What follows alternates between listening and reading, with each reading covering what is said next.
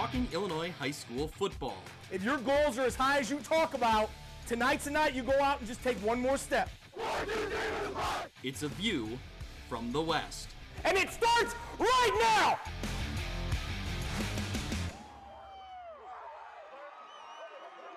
Welcome into View from the West podcast, the podcast covering Illinois high school football on the western side of the state of Illinois. I'm your host, Greg Armstrong, joined once again, as always, by Mitch Stormer. A special episode, a special edition of the Instant Reax podcast. Mitch, the vote just came down. It was just announced. Proposal 18 to implement district football in the state of Illinois has failed. So here we are. Conferences are remaining for now take me through just kind of your initial thoughts and kind of where you're sitting right now. Yeah. So if you if you listen to our episode that we did with Steve Susie, you know, I, I think it's pretty clear that we were adamant that we weren't fans of this particular proposal. Um, I think we started even talking about just the theory of districts like mid-season. You know, it wasn't even proposed at that time, and I was very against it. Um, I feel like I've softened on that stance a little bit. Certainly not was ever going to be in support of this particular proposal, but you know, when we talk to coaches and seeing the support that at least the theory of districts has, I could probably get on board with it. But the way that this was proposed, it it wasn't really a solution at all. So, you know, personally, I'm I'm happy that it did not pass. Um, but yeah, it's it's not going to be the end of that discussion. May not be districts, but certainly it, it seems like there's always going to be um, an effort to always have the interest, best interest of all the schools in mind, and that may not always mean conferences. Yeah, I think the uh, the landscape of IHSA football will will be changing at some point. How drastically and how soon is yet to be determined. But I think as you read some of the statement that came out from the IHSA today, along with the vote, I think you can see that they're going to try to be proactive and look at finding solutions. And I think that's that's what excites me. We'll get to that in a second to what was in that statement. But I think that's what excites me because similar to what you said, I think the more I wasn't as opposed to districts. I think going back to our discussions along the way, the initial time this went through several years ago, I was in I was in support of it. I thought it it needed to happen. And it did, and then it was taken back. And then kind of I ended up kind of flipping a little bit and thinking, no, maybe I don't want the district play anymore, as I thought I did before. And now as this has gone on, I think I've realized that district football may be good for the state of Illinois. There are teams that certainly need it. In talking to a lot of different coaches, I've had a lot of different text messages and just the the form we sent out to get their reaction to when the vote was put on the table. I've heard a lot of differing opinions and it's all been good to hear because it, it kind of helps me shape my opinion as well. I think at some point district football or some form of it will be needed in the IHSA, but like you said, this proposal was not it. If we're going to do something like this, it cannot be rushed and this was really trying to rush the system. And there were so many unknowns. And I think what I'm also realizing is we need to find a district format that works for our state, right? There are some formats that work in Texas or in other states around the country, but district football in Illinois is its own beast because of the Chicagoland area, because of the, the the spread of the state and the differing sizes in different areas. I think you you need to find a system that works for Illinois. And we didn't have that quite yet. And maybe someday I hope we'll get there to where a district format will meet the needs of almost everybody. It may not ever be perfect, but getting closer to what we what we need for everybody. Yeah, I think that's the the important key word there is is need, right? This is kind of a want versus a need situation where some schools are wanting it but maybe the state doesn't need it quite yet. But maybe we are shifting that way where the again the idea to propose it is good, but it's just the execution is poor. So as long as that part is a want, it may not work, but it seems like we are moving towards and things are shifting in the way that it might be needed. Yeah. Yeah. I just, you know, when I look at everything, I just think that, you know, I I like I've liked the conference format. I've always liked the conference format, but there are some parts of it that are broken, and we we've been fairly honest about that. Even if you didn't like this district proposal, Mitch, I think you'd admit that there are some parts of conference play that are that are broken. Um, you know, and I've heard very strong opinions on both sides. People that really need district football and some that cannot cannot handle it. And I understand both sides. And I hope somewhere along the line there's long-term thought, not a jump to we need to do something right now, but long-term thought to what can really work. And I think I hope if I'm reading what the IHSA put in their statement today that maybe we're getting something along those lines. Can you read or paraphrase kind of what was included in that message today? Yeah, well, well first let's let's look at what the vote came out to. Right? Yeah, sure. Um, this was one proposal um, as a part of 14 that were amendments that were proposed, um, 12 of which passed, two failed. Uh, this particular one for districts, uh, so a proposal that would have, as you mentioned, significantly changed kind of the landscape, football scheduling in the state. So that fails to pass. Uh, there were 379 schools that voted against this, 272 that voted for it, with 76 submitting a vote of no opinion. Um, so a bit of a gap there 107 schools. Um, there, there's questions to be had there. My I, I tweeted this out prior to the decision that I was curious about how many schools would vote. Um, for or, or for that matter, number of schools who wouldn't vote if this measure was even going to affect them or not. Um, it turns out that it was the highest voting total in a decade. 89.2% of the IHSA membership participated in this vote. And that's great to hear. That's that's Yeah. huge. And and you know there there are concerns I have with that, you know, like you have co-op programs that are one football team, but each individual school has its own vote. I don't know what the fix is there, but you know, just things like that kind of are, are a little questionable. But in any case, again, that was 379 to 272, with 76 having no opinion. And yeah, I, think, like you said, it, it certainly was a hot topic discussion, and it brought out a majority, a, a, a, a big majority of the membership. Yeah. I think what what this proposal for as much criticism as we had of this exact proposal, I think what it did was it created a lot of really good conversation and I think it brought a lot of ideas to the table, you know, including from myself and you know not that I necessarily have the ability to draft up a proposal and send it to the IHSA but I think it gets a lot of people thinking maybe a little bit more creatively and that excites me that this proposal really pushed people to say what can we do differently that will work Well, yeah, look at it. You know, 200 and what I say, 272 schools Yep. voted for it.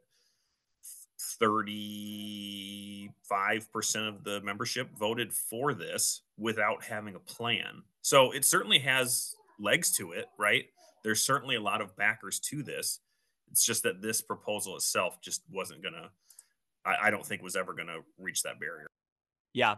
Mitch, go through I, what really stood out to both of us. We talked about it right when we saw the announcement was kind of the the statement that followed, you know, the, the announcement of the vote and then the statement that followed. I was I'm intrigued by. I think there's, you know, interesting talking points in there. Yeah, so in the release that the IHSA sent out, it has uh, quotes from the IHSA Executive Director Craig Anderson, um, and it, the, the quote is as follows: "Quote: The IHSA Board of Directors has already had discussions about the potential of forming a football ad hoc committee in 2024 in the event that this district pro- proposal failed to pass." He went on to say they want to be proactive in trying to address the issues that are at the root of of different football proposals seemingly being brought forth each year. They recognize the myriad of issues in IHSA football are unique and can be based on geography, school size, conference affiliation, and the traditional success of a program, which is why no recent proposals have garnered enough support to pass. There is likely no singular answer to these issues, but the board wants to explore the idea that a large and diverse group from around the state might be able to find some solutions that the high school football community in the state would support. I, you know, the IHSA gets a lot of criticism for a, a lot of different things, you know, and, and maybe some is fair and some I don't think is justified, but I applaud them for this. They didn't just send out a blanket press release that just gave the number, gave the voting results, and move along. It seems like there's some thought and there's some discussions being had already. I like that, yeah. right? I applaud the IHSA for this one. Right, it's to their credit to always be uh, open to to something like that. They're always going to, you know, have an ear uh, to on the ears on the ground to issues of their membership. And I, I, think it will still be up to the membership to vote on any potential change. But yeah, credit to the IHSA for being willing to listen and willing to adapt. Yeah. Yeah. So I think, you know, obviously in the near term, you know, conferences are here, but for how long? I, I moving forward, I think there should be discussions being had next football season. And I would think that I don't know if you'd go as far as getting something proposed with some fine detail that could go into place in 25 or if you even push it out to 26 and say let's do you know one year of planning and then get right. a drafted proposal and then look ahead. I, I i'm not sure what the timeline would be but i just know i don't want to rush it. Right and I, I, think that's part of the learning lesson here for both sides. If, if you were a school that proposed it um I, I think the lesson would be to you're you're not and look i don't i don't want to make it sound like the schools that proposed it uh, did anything nefarious or was in any sort of bad intention right? It just kind of looked that way right? There was a lot of red flags with this. So i think the lesson for any school that goes forward in proposing this or bringing this up again would be to have something, right? Have some sort of plan that you want to actually vote on, not just the thought of districts. Um, I think the lesson for schools that maybe weren't the ones that proposed it, but were in support of it, would be that look, if if you can contribute to that plan, you'll get what you want. It, it's you know changes are, are coming. We, we just don't know what they're going to look like down the road. We you know there's there's any number of issues that could push one thing one way, and I, I think the lesson then for teams that were opposed to it, and I don't know if they're voting just because they don't want districts or just because they didn't want the proposal. Um, you know, I, I think the lesson for them too is that the same thing. Changes could be coming. So how how are you going to put yourself in a position to, you know, have your your program in the best? Uh, how don't want to put it? Always have your programs, you know, best wishes in mind yeah, I think that every program has their own, you know, unique situation and their own reasons for why a change would help them or why a change would hurt them in some examples. And I get it. I I hope that when people listen to this like I mean, you and I have our opinions, but we're looking at it from, you know, from 5,000 feet in the air. You know, we're looking at the overview of everything and not necessarily on the ground in one particular right. school. So I'm trying to look at it as neutral as possible. I understand both sides of it. And it seems like more so than in years past, the, the conversation is going to continue. I'm I'm excited. I'm interested to talk to coaches from around our area on both sides of things to see obviously are you happy are you you know dissatisfied with this vote but then moving forward what ideas do you have i want to hear what coaches think about what we can do to make this thing work and i I think a lot of coaches, I hope most coaches would understand both sides of it, right? That, you know, even if they want it, they would understand why somebody wouldn't want it. So let's try to right. come up with ideas. I want to hear what I what ideas are out there. I, am interested to keep this conversation going. Yeah, I, I think I think you said it too that maybe you you have to do it like they did in 2018, right? The the first vote is hey, the vote is to explore districts okay we're going to explore it. And then in that year or whatever the time is there is a plan that's in place and then that plan is what gets voted on you know yeah. um, as opposed to kind of piecemealing this together or just doing a one-off with no plan. I i even if there even if there was a plan right to to implement it within eight months seemed like a bad idea even if there was a plan in place so I think you have to stretch out the time frame a little bit and make sure all the wrinkles are ironed out. Um, but uh, again, have a plan is the biggest, you know, the biggest takeaway for me. Yeah, I'm sure we'll we will. I'm not you know, we will advance this discussion down the way with some kind of more concrete ideas. But some things I've seen that the Seuss mentioned in our uh, podcast about this, you know, topic before the vote came out. You know, we he talked about pairing up classes 1 and 2 and then pairing up 3 and 4, 5 and 6 and 7 and 8. So that alleviates some of the travel concerns where teams are still going to be pr- more geographically centered than they would be if you're spreading out class 1A, 2A, 3A. They all would still play towards obviously the 1A playoffs, the 2A playoff, 3A, etc. I just think that is a creative idea.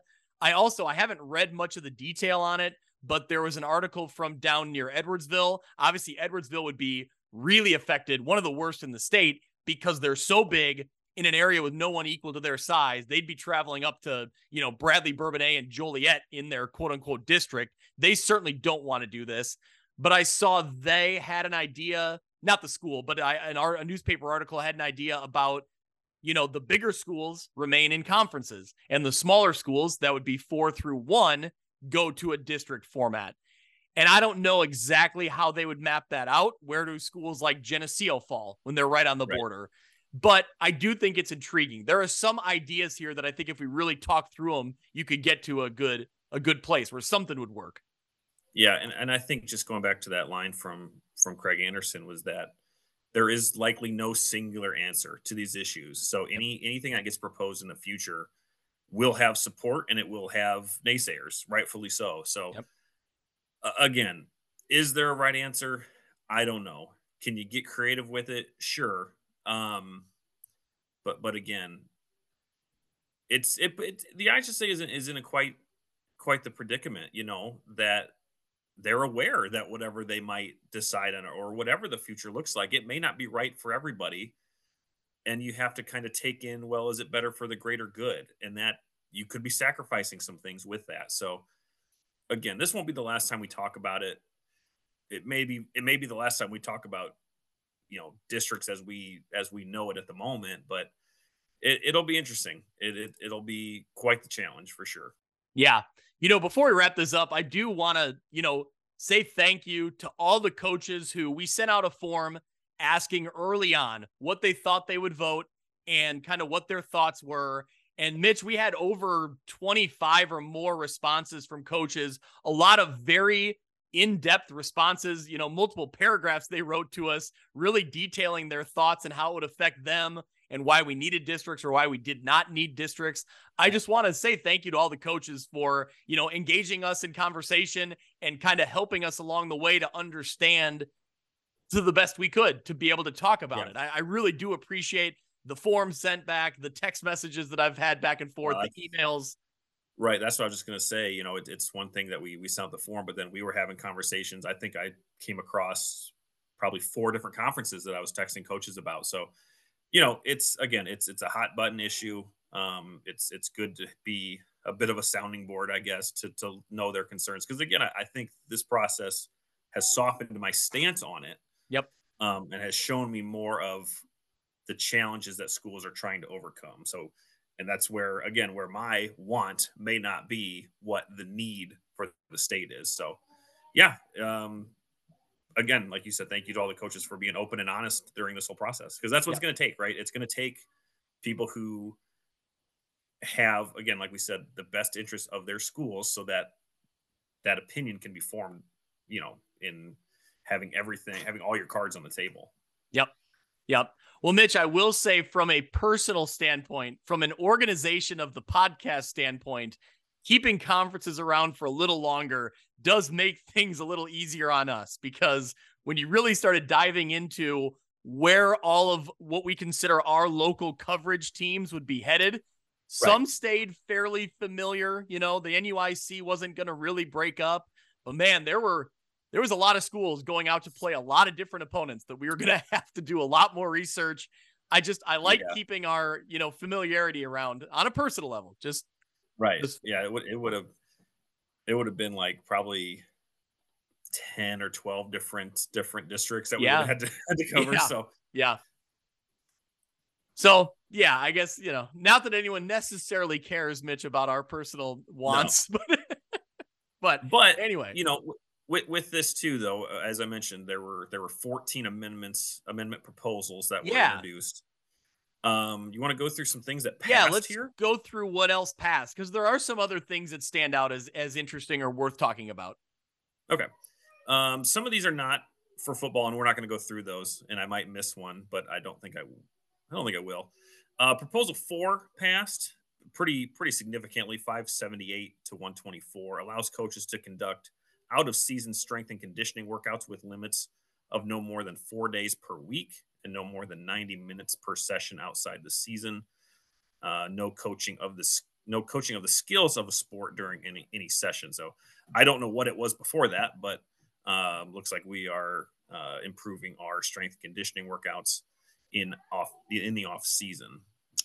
Um, w- with that, one thing that did fail was proposal 11, which modified the number of, of summer contact days. Um, it was going to reduce that down from 25 to 18, which I, I, didn't think was necessarily a terrible idea just in the summer and you're limiting your contact, but I also understand why it would fail to pass. It was close, uh, 407, uh, nay 3024. Um, so again, that one, the, the contact days will remain at 25. Another one for strength and conditioning looks pretty similar to proposal four.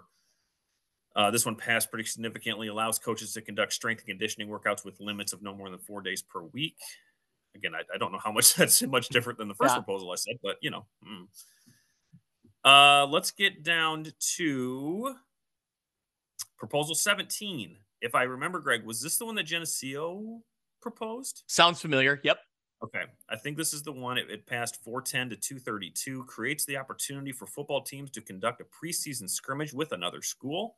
Specific scrimmage limitations include the following use of IHSA officials, four separate 12 play segments, no special teams, 48 total play limits, no live contact in practice the day before or after scrimmage Scrimmage to be is to be held on a Friday or Saturday of IHSA week seven, which I don't know when that calendar starts, but uh, and players are eligible to participate in the scrimmage after participating in eight different days of practice. So that that could be fun. Yeah, this is a really cool thing to to implement because it just gives you a little bit more flexibility or creativity saying a team that you wouldn't normally schedule in the regular season for whatever reason that this would be a reason to do that, right? You're a little yep. more willing to, you know, scrimmage against a bigger school or a school that's much smaller than you. I think just because it wouldn't matter, it'd just be a way to get out there and scrimmage. So I I, I do like that. And, You know, you you see that with seven on seven tournaments. Um, yep. I I think I've talked about that before. I always liked doing that. We would play teams like Rochelle or, or Dixon. You know, th- teams that you would never ever play in the regular season. So to to be able to do this, get some pads on, get some experience for some players. Yeah, I, I, like this proposal. So, and with limitations, I think that's good too. Mitch, were you a were you a quarterback uh, seven on seven uh, guru? Were you uh, excelling at the seven on seven?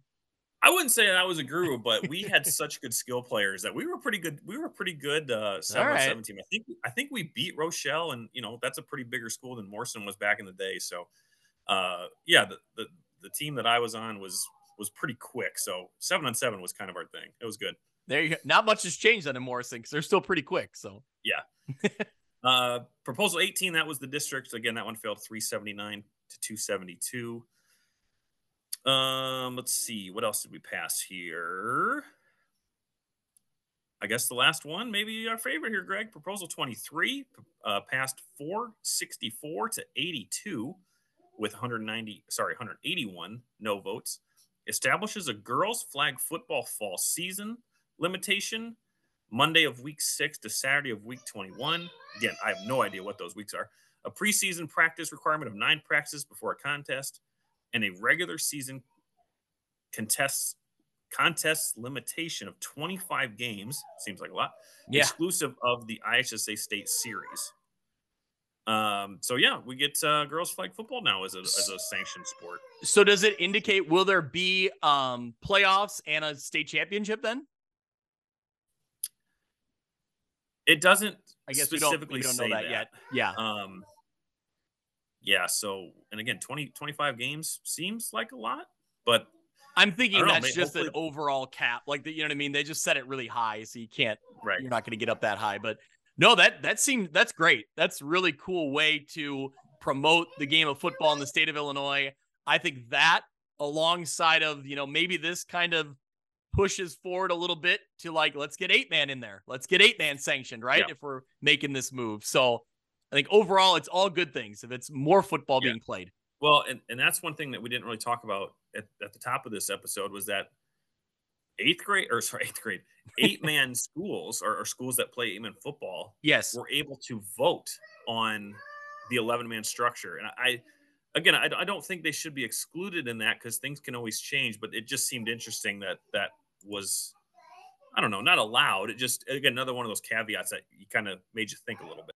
Yeah, it is interesting, but I mean, I see the need for every school obviously should be able to vote on these issues because in some way or another it could impact them, not maybe directly, but indirectly. And certainly with the changing landscape of football, some of these schools that are 11 man now voting on this, you know, it could impact them and they could eventually be eight man. So I think it's important for all schools to vote, but it does, yeah, I get what you're saying that it does seem, you know, odd that they, yeah, that they vote now, but it, they certainly could be impacted.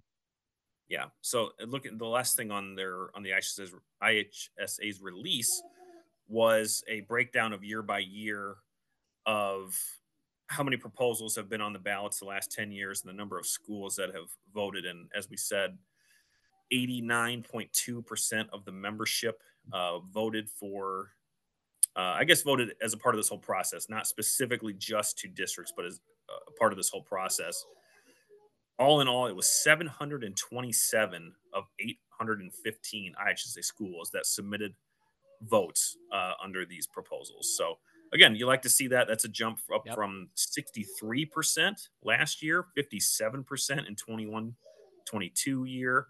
Um, it's the highest since 2019 2020, which was 86.5% of the membership. So again, great to have uh, that sort of participation here when we're talking about some big changes. Yeah, love it. I think it's created great conversation, and like we've said a lot of times, it's it's not going anywhere. The conversation's going to continue, and I think that's a very good thing. Anything else here, Mitch? This has been we have had a lot of discussion. We have sent we have uh, put in a lot of hours of uh, podcast time on this very topic, and for as much as we've reached one conclusion, I think there's still more to talk about. Yeah, it, it, I, just I, again I, I don't think we'll it'll be the end of it. Um, and again, that this was a learning lesson moving forward, then so be it. But yeah, interested to see how how this evolves. But for now, um, let's get back to our regularly scheduled programming. Um, let's get back to our uh, conference games, and no, you know, there, there'll be some need for shuffling around and trying to find some open weeks, but nothing like that would have been needed had this passed. So Yeah. for now, it's business as usual, and uh, we'll see what the future holds. Well, speaking of regularly scheduled programming, Mitch, we just conducted our View from the West fantasy football draft where we compile all the numbers, compile all the players from around our area. We sat down, you and I sat down with Corey Kuffler from WQAD and Kyle Kampmeyer from NUICfootball.com. And we conducted a fantasy football draft and we tried to compile the best, the very best team from our area. We also branched out and picked one player from outside of the area, and uh, we picked a head coach to lead our squad. So we'll, uh, yeah, I encourage everyone to go out and listen to that, but then also uh, check back on Twitter, check back on the X, and we'll have the rosters posted, and we'll put it to a vote, Mitch, and we'll see who who the listeners think drafted the Right. best team. Yep, fun episode. So hopefully everyone checks it out and enjoys it uh, just as much as we did. And I will say a little tease. I was very surprised by the first player picked overall.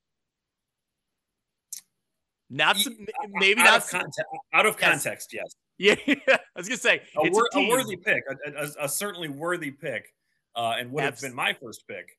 But uh, under under the circumstances that the listeners will understand when they listen to the show, Yes. yeah, it did come as a surprise. There you go. All right, that's a tease. Now they got to go listen. See, Mitch, we keep that cliffhanger in there. So Right. Yep.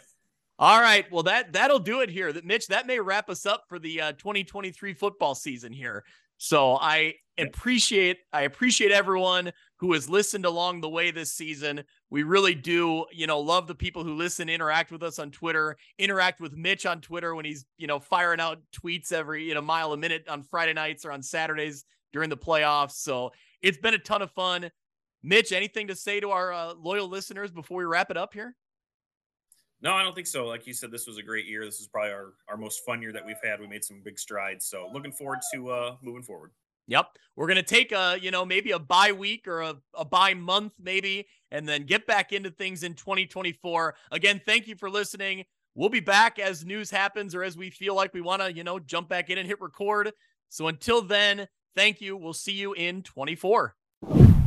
That'll do it for this week's episode of View from the West. Thank you so much for listening. I encourage you to go out to Apple Podcasts or Podbean and subscribe so you can follow along, and downloads will come automatically every week. You can follow along on Twitter at View from West Pod. You can also email me if you're interested in being a sponsor, viewfromwestpod at gmail.com. Thanks so much. We'll see you next week.